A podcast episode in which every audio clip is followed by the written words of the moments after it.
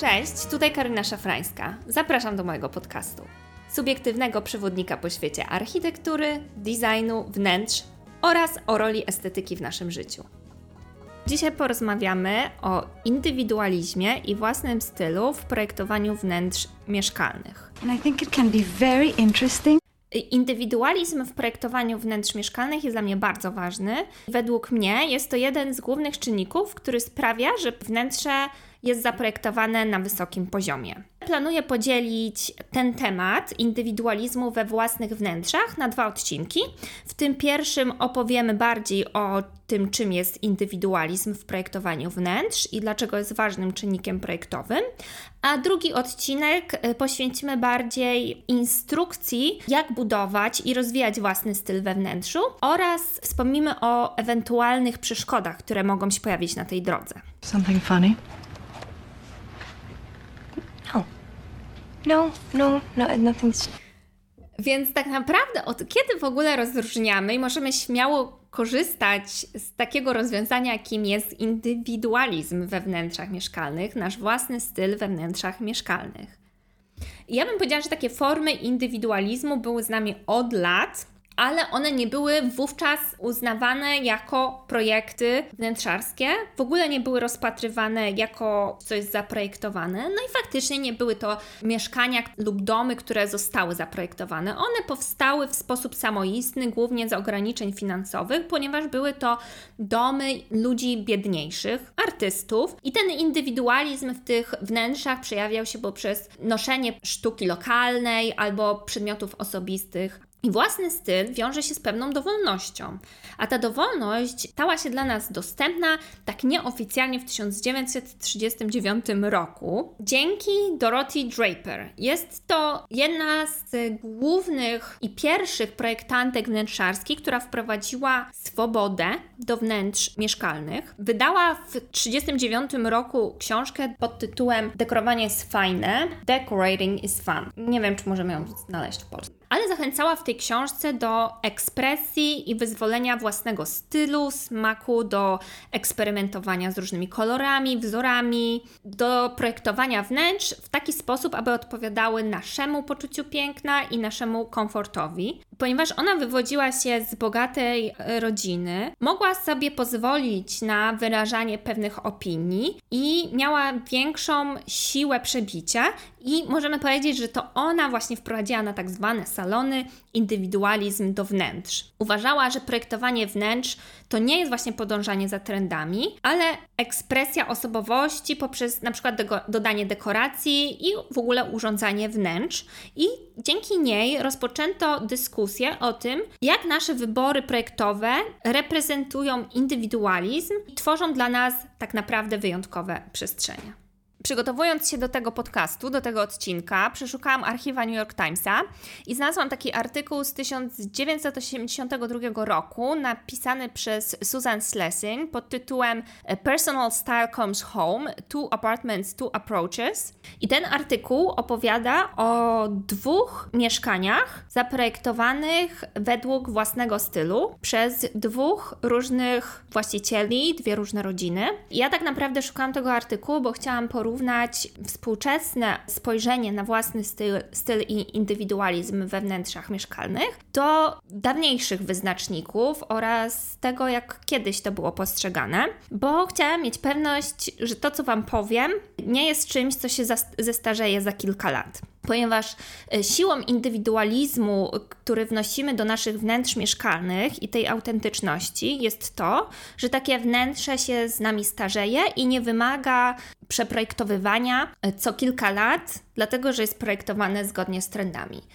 Więc czym jest tak naprawdę indywidualizm, tak zwany własny styl w projektowaniu wnętrz mieszkalnych? Dlaczego mieszkalnych? Bo przestrzenie mieszkalne bardzo różnią się od innych przestrzeni wnętrzarskich, dlatego że wnoszą aspekt intymności i prywatności, więc jest to coś bardziej indywidualnego. Indywidualizm to jest coś naszego, co oczywiście może wnosić do naszych wnętrz coś bardziej świeżego, powiązanego z obecnymi trendami, ale trend nie jest głównym czynnikiem, który decyduje o tym, jak nasze wnętrze mieszkalne będzie wyglądało. I czym tak naprawdę jest nasz dom? Oczywiście mówimy, że dom jest tam, gdzie jest nasze serce i rodzina, ale tutaj musimy się skupić na takiej definicji, która łączy duchowość również z tymi aspektami fizycznymi i namacalnymi znaczeniami tego słowa, bo tak naprawdę mówimy o tym, co jest tak wizualnie dla nas dostępne. Dom jest naszą przestrzenią intymną i miejscem, w którym możemy być sobą, nikogo nie musimy udawać, nie chcemy tam być przez nic blokowani i chcemy się po prostu czuć swobodnie. Przecież świadomie decydujemy, czy kogoś puszczamy do naszego domu, czy do niego zapraszamy, czy też nie. A to dlatego, że mam takie poczucie, że wpuszczamy tą osobę do naszego świata i w pewnym sensie się przed nią otwieramy, bo jej pokazujemy, kim jesteśmy. Czujemy, że wpuszczenie takiej osoby, która jeszcze nie była u nas w domu, do naszego mieszkania, do naszych przestrzeni, jest czymś, jakąś bliższą formą kontaktu i rozpatrujemy to jako jeden z kroków przy budowaniu bliższych relacji. Nasze domy, wnętrza mieszkalne to coś więcej niż sam projekt, niż tylko te namacalne przedmioty i fizyczność, dlatego że do wnętrz mieszkalnych wnosimy też tak naprawdę naszą osobowość i pomimo, że czasami robicie to nieświadomie, ta osobowość się tam pojawia i tak naprawdę te wnętrza są odzwierciedleniem tego, kim jesteśmy, co lubimy jakie mamy potrzeby. I chciałabym jeszcze dodać, że właśnie na projekt wnętrz mieszkalnych należy dodać jeszcze warstwę czasu. Mieszkanie to nie jest tylko ta przestrzeń, do której się wprowadzamy, taka sote, nawet y, zaprojektowana zgodnie z projektem architektonicznym, ale mieszkanie to jest również ta przestrzeń, w której już jesteśmy 5 lat. I jest to pewna historia wielowarstwowa, budowana wraz z czasem na podstawie wszystkich zmian, które zachodzą w naszym życiu, e, tego rozwoju, który nam towarzyszy, zmiany poglądów oraz upodobań. Ta warstwa czasu, ona reprezentuje zmiany zachodzące w naszym życiu. Indywidualizm jest właśnie ściśle związany z czasem i z naszymi wewnętrznymi zmianami, e, z naszym rozwojem, e, z tym, co lubimy, a nasze zmiany wewnętrzne i preferencje mają odzwierciedlenie w przestrzeni, w której się otaczamy, którą sobie sami tworzymy i projektujemy. Czyli tak naprawdę indywidualizm we wnętrzach mieszkalnych jest przedłużeniem naszej osobowości. Jest to taka fizyczna odpowiedź na nasze emocje, uczucia i preferencje, na nasze potrzeby indywidualne. Tak jak wspomniałam wcześniej, przygotowując się do tego podcastu, przeszukałam archiwa New York Timesa, grzebie w jak najdalszych artykułach. Znalazłam takie dwa artykuły, które bardzo wspomagają informacje, które przekazuję w tym e, podcaście. Jeden to jest artykuł, który wcześniej wspomniałam, a drugi to jest Personal Style Unleashed by Divorce, napisany przez Jill Brook. To jest również bardzo ciekawy temat, dlatego że on mówi o tym, jak dwa różne style się ze sobą łączą, o tym, czy da się tak naprawdę wprowadzić kompromis do wnętrz mieszkalnych, ale to jest temat na kolejny odcinek. Wspominam o tych artykułach, dlatego że zostali tam przedstawieni różni bohaterowie. Chciałam przytoczyć ich słowa i spostrzeżenia odnośnie indywidualizmu w ich wnętrzach mieszkalnych Bohaterowie porównują tworzenie mieszkania w oparciu o własne potrzeby, czyli ten indywidualizm, osobistą estetykę, na przykład do katarzis. Jeden z bohaterów właśnie mówi, że proces tworzenia pomógł mu odkryć, kim tak naprawdę jest. Inny z bohaterów mówi, że dom jest portretem jego właściciela. A czym jest styl? Najprościej można powiedzieć, że to są takie limitacje i ograniczenia, których należy przestrzegać. Oczywiście może być to forma instrukcji, która nam ułatwi odtworzenie danego czy oczekiwanego przez nas efektu wizualnego. I tutaj przywołam kilka styli wnętrzarskich, takich na przykład jak francuski, skandynawski, modernistyczny, art deco. No jest oczywiście dużo więcej styli, mm, z których możemy wybierać, ale chciałabym po prostu przywołać te nazwy, aby wszyscy na pewno wiedzieli, o czym mówimy. Ale w odniesieniu do tematu indywidualizmu we wnętrzach, chciałabym powiedzieć, że styl we wnętrzach mieszkalnych jest równy konstant. Czyli konstant jest w opozycji do zmiany, czyli do tego czasu, o którym wspomnieliśmy wcześniej. Dlatego, że konstant zabrania nam na wprowadzanie zmiany, na rozwój. Wybierając projektowanie według wyznaczników, które dyktuje nam konkretny styl wnętrzarski, wprowadzamy do naszego życia pewnego rodzaju limitacje. Sprowadzamy na siebie takie życie pod presją. Teraz wyobraźmy sobie, jak wygląda proces projektowania naszych wnętrz mieszkalnych, jeśli decydujemy się na tworzenie tego mieszkania według konkretnego stylu. Czyli tutaj tak naprawdę odstawiamy indywidualizm i naszą estetykę na bok. Powiedzmy, że chcemy zaprojektować nasze wnętrze w stylu francuskim. Co robimy? Siadamy, robimy sobie research. Na pewno wiele z Was przegląda Pinterest albo ma zapisane kilka przykładów na Instagramie, przegląda jakieś magazyny wnętrzarskie.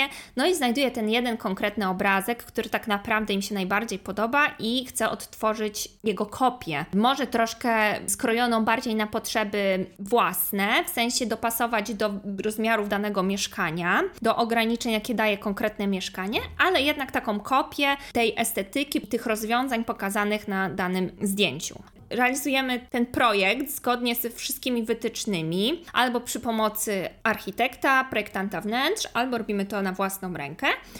No i załóżmy, że wszystko poszło bardzo sprawnie i mamy już takie wnętrze gotowe. O, wygląda dosłownie idealnie, tak jak sobie wymarzyliśmy. I nagle się wprowadzamy do tego wnętrza.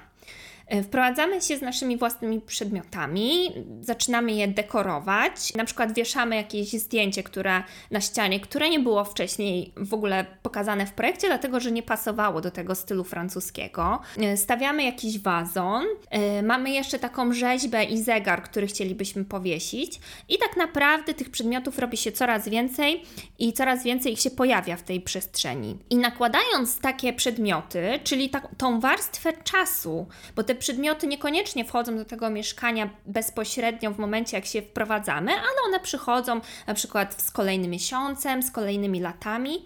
I właśnie nakładając tą warstwę czasu, czyli wprowadzając to, te nasze indywidualne potrzeby do wnętrza, sprawiamy, że to nasze wnętrze zaczyna się przekształcać w takiego Frankensteina, czyli takiego składaka, który nie jest już tym, czym miał być oryginalnie na samym początku. I, i stajemy tutaj przed takim wyborem. Możemy albo odrzucić nasze potrzeby, osobowość i nie wnosić w ogóle tych przedmiotów do naszego wnętrza, żyć pod taką presją. Trzymać oczywiście te przedmioty wspaniałe w domu, możemy je schować do jakiejś walizki i otwierać sobie ją co jakiś czas i patrzeć, o piękna jest ta ramka, piękna jest ta, ta rzeźba, no ale popatrzę na nią i zamykam. Nie ma tych przedmiotów w moim życiu, pomimo, że mam taką potrzebę, aby były. Albo możemy wybrać, że akceptujemy tego Frankensteina, ale czy tak naprawdę chcemy to robić? Bo nie po to założyliśmy sobie na samym początku jakąś konkretną estetykę, nie po to stworzyliśmy ten konkretny projekt, aby teraz go niszczyć. I korzystając z tej opcji projektowania wnętrza mieszkalnego według zasad, które narzuca nam konkretny styl wnętrzarski, tracimy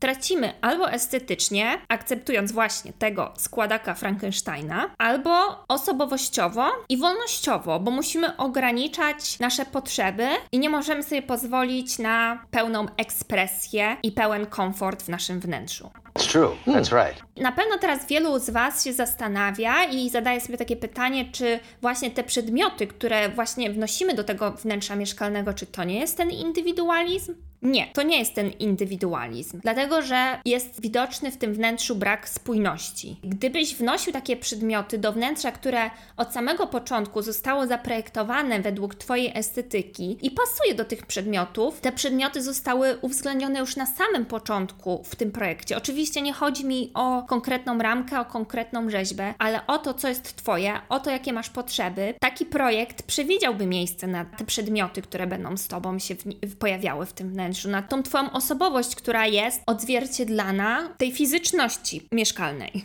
tych przedmiotach, które wnosimy. Wnoszenie tych przedmiotów do wnętrza mieszkalnego stworzonego według zewnętrznych zasad, które narzuca nam konkretny styl wnętrzarski, nie jest formą wprowadzenia indywidualizmu do wnętrz. Bo projekt według własnych zasad, własnego stylu zakłada, że nie narzucamy sobie żadnych ograniczeń, czyli nie musimy się stosować do tych wytycznych, do których musimy się stosować w przypadku tworzenia wnętrz według konkretnego stylu e, wnętrzarskiego, czyli w tym przypadku odzwierciedlenia tego wybranego zdjęcia, które nam się najbardziej podobało, które chcemy odtworzyć i na podstawie którego chcemy stworzyć nasze wnętrze mieszkalne. Oczywiście mówiąc tutaj o tworzeniu wnętrz opartych na indywidualizmie, których nie narzucamy sobie żadnych ograniczeń, nie mówimy o chaosie, ale o pewnego rodzaju intuicji, wyczuciu, spójności, o takich decyzjach, które wychodzą naturalnie z nas i są przedłużeniem naszej osobowości. Czyli to, co jest widoczne w naszych wnętrzach, jest również widoczne e, w tym, jak się ubieramy, w sposobie, jaki spędzamy czas, w tym, co lubimy, e, w naszym komforcie. Jeśli to Twoje mieszkanie zostanie zaprojektowane zgodnie z Twoimi potrzebami od samego początku, ono będzie się z Tobą rozwijało rozwijało, będzie się rozwijało w sposób naturalny. Pewne zmiany, oczywiście one się pojawią, będą się pojawiały w sposób naturalny, na pewno nie całościowy, tylko w konkretnych elementach, w konkretnych częściach, takie postępowanie według własnych potrzeb, własnego stylu sprawi, że nie będziesz musiał co 10, co 7 lat, co 20 lat nawet reorganizować i prowadzić remontu całego mieszkania. Nie będziesz musiał wprowadzać bardzo kosztownych zmian, dlatego że Twoje mieszkanie stało się przestarzałe. Dlatego, że tak naprawdę w oczach innych ono już jest odbierane jako przestarzałe. Również w Twoich oczach, dlatego że nie słuchałeś siebie na samym początku. I oczywiście wielu z Was może się spytać, że skoro mamy taką na tacy, taką gotową instrukcję i rozwiązania, które nam się podobają, Dlaczego w ogóle musimy wkładać wysiłek w budowanie czegoś od nowa? Bo przecież widzicie naokoło osoby, które stworzyły swoje domy, mieszkania według Waszym zdaniem wytycznych, które określa dany styl wnętrzarski, architektoniczny. I oczywiście te osoby mieszkają w tych domach z sukcesem i nie redekorują, nie prowadzą tego remontu co x lat. W tym przypadku, w większości tych przypadków, są to osoby, dla których ten styl architektoniczny, jego wytyczne, to są również ich naturalne decyzje. Te osoby żyją w takich estetykach. Ich decyzje projektowe nie zostały w ogóle podjęte o te ściśle określone ramy i limitacje, które określa dany styl architektoniczny, wnętrzarski, one po prostu się z nimi pokrywają. Nikt projektując takie wnętrze nie stosował się do tych limitacji. To są autentyczne decyzje, autentyczne potrzeby, które wychodzą od danego właściciela i on nie myśli o tym, że czegoś nie może zrobić. On robi dosłownie to, co potrzebuje i to się pokrywa w większości z estetyką danego projektu. Dlatego tak, takie przykłady w naszym otoczeniu się pojawiają, oczywiście, ale to, że ktoś ma taki dom i u niego to się sprawdziło, niekoniecznie oznacza, że ten efekt konkretny, wizualny, który nam się podoba, jest kontynuacją naszej osobowości osobowości oraz tego, kim jesteśmy, bo tak naprawdę jednocześnie może nam się podobać wiele styli i wnętrz, wiele różnych estetyk. Here. It's a tough call. They're so different. Mm ale nie będą one pasować i odpowiadać naszym potrzebom. Dokonując takich decyzji projektowych, sprawimy, że będziemy się dosyć czuli skrępowani w takich wnętrzach. Oczywiście one nam się mega podobają, ale tak jak wspomniałam wcześniej, te wszystkie ograniczenia sprawią, że nie będziemy mogli się tam czuć swobodnie i komfortowo. Możemy to na przykład porównać do innej strefy życia, czyli na przykład do naszego wyglądu zewnętrznego. Odpowiedzmy sobie na pytanie, czy chciałbyś, chciałabyś się ubierać się dosłownie tak samo jak twój znajomy? No, and I've seen all this before. No ale załóżmy, że odpowiesz tak. Możecie ubrać taką samą koszulę, mieć taką samą fryzurę, takie same perfumy, ale zapewne jako baza i to jako jednostka różnimy się od siebie, bo dana osoba może mieć inną strukturę włosa, inny wzrost, inny zapach naszego ciała, więc takie perfumy będą na mnie inaczej pachniały niż na moim znajomym. E, taka fryzura będzie się układała inaczej na mnie niż na osobie, która dosłownie zastosowała te same reguły, więc jedni będą w tym wyglądać dobrze, a inni nie, pomimo tego, że te elementy są takie same. Jest to jakby uniform i one mają na, y, na celu ograniczenie poczucia indywidualizmu jednostki. I w uniformie jesteśmy częścią grupy, i to oczywiście ma swoje benefity, jeśli mówimy o przestrzeniach wspólnych, ale w naszej prywatnej przestrzeni, czyli w naszym mieszkaniu, powinniśmy dbać o nasze indywidualne potrzeby. Bo każdy z nas ma inną sylwetkę i w czym innym czuje się swobodnie, a przy uniformie jest zmuszony do korzystania z konkretnych narzuconych mu rozwiązań. I dlaczego w takim razie, pomimo tej dużej swobody, wybieramy rozwiązania zbliżone do uniformu, a nie korzystamy z możliwości skrojonych na nasze potrzeby, na nasz indywidualizm? Masowo decydujemy się na urządzanie mieszkań, domu, wybierając meble z jednego sklepu, z kolekcji, z gotowymi projektami łazienek, dostępnymi dla każdego z nas. Może oczywiście wprowadzamy jakieś niuanse, zmiany, ale tak naprawdę jest to kopia, kopia i kopia. With insomnia, nothing's real. Everything's far away. Everything's a copy of a copy of a copy. Nie ma własnej osobowości. Przypuszczam, że wielu, wiele osób po prostu nie potrafi inaczej zaprojektować swoich wnętrz. Nie ma w ogóle świadomości, że istnieje coś takiego jak własny styl we wnętrzach. Albo kierują się konformizmem społecznym i pewnymi ograniczeniami, taką presją, którą e, narzucają na nas ludzie z zewnątrz albo w ogóle świat zewnętrzny. Dlatego w następnym odcinku skupimy się na punktach, które pomogą nam w poszukiwaniu, rozwijaniu i budowaniu własnego stylu we wnętrzach i również powiemy, powiemy o tych przeszkodach, które sprawiają, że czasami nie możemy podjąć decyzji zgodnie z naszymi autentycznymi, indywidualnymi potrzebami. Zachęcam Was do przeanalizowania przykładów domów i ludzi, którzy z własnym sukcesem zbudowali swój styl, który przekłada się na wiele części ich życia i oczywiście nie mamy dostępu do prywatnych informacji na temat konkretnych osób, szczególnie jeśli chodzi o celebrytu, bo tak naprawdę nie wiemy, kim kto jest, albo światowej klasy projektantów. Ale uważam, że na przykład dobrym przykładem jest przeanalizowanie domów i własnego stylu projektantów mody, dlatego że w tym przypadku widzimy ich styl i estetykę, która się pojawia na wybiegu i możemy ją porównać do ich na przykład wnętrz mieszkalnych. I na przykład Giorgio Armani jest jednym moim zdaniem z takich dobrych przykładów, który możemy przeanalizować że możemy przeanalizować jego styl i konsekwencje na przestrzeni wielu lat i zobaczyć, czy tak naprawdę to się starzeje, czy nie. Armani jest znany z charakterystycznego stylu, który przenosi się zarówno na pole mody, jak i na projektowanie wnętrz. On ma oczywiście swoje kolekcje Armani Casa, ale jego filozofię projektową możemy na podstawie tych obserwacji podsumować jako elegancką, minimalistyczną i na pewno ponadczasową. Więc tutaj wypisałam kilka takich punktów, które moim zdaniem łączą jego właśnie własny styl, który jest odzwierciedlony na tych wielu płaszczyznach. Pierwszym z punktów, które wypisałam, jest minimalizm i prostota, bo w obu tych przestrzeniach projektowych możemy zaobserwować na pewno czyste linie, czyste płaszczyzny, stonowane i monochromatyczne wzornictwo. Kolejnym z punktów jest neutralna paleta kolorów, która również zalicza się do tego minimalizmu i prostoty. On głównie prezentuje taką paletę kolorów zdominowaną przez odcienie szarości, beżu, brązu, e, jakichś stonowanych zieleni. I te kolory nadają takiego uczucia spokoju, który jest widoczny i w tym, jak wygląda ten styl zewnętrzny, czyli te ubrania, jak i w projektach wnętrzarskich. Na pewno cechą wspólną, która łączy te wszystkie obszary, jest ponadczasowa elegancja. Nie kieruje on się trendami. Cechuje jego styl taka klasyczna i trwała jakość i na pewno nacisk na ponadczasowość. W tym przypadku taką autentyczność, która sprawia, że jego ubrania, jak i wnętrza pozostają stylowe przez wiele lat.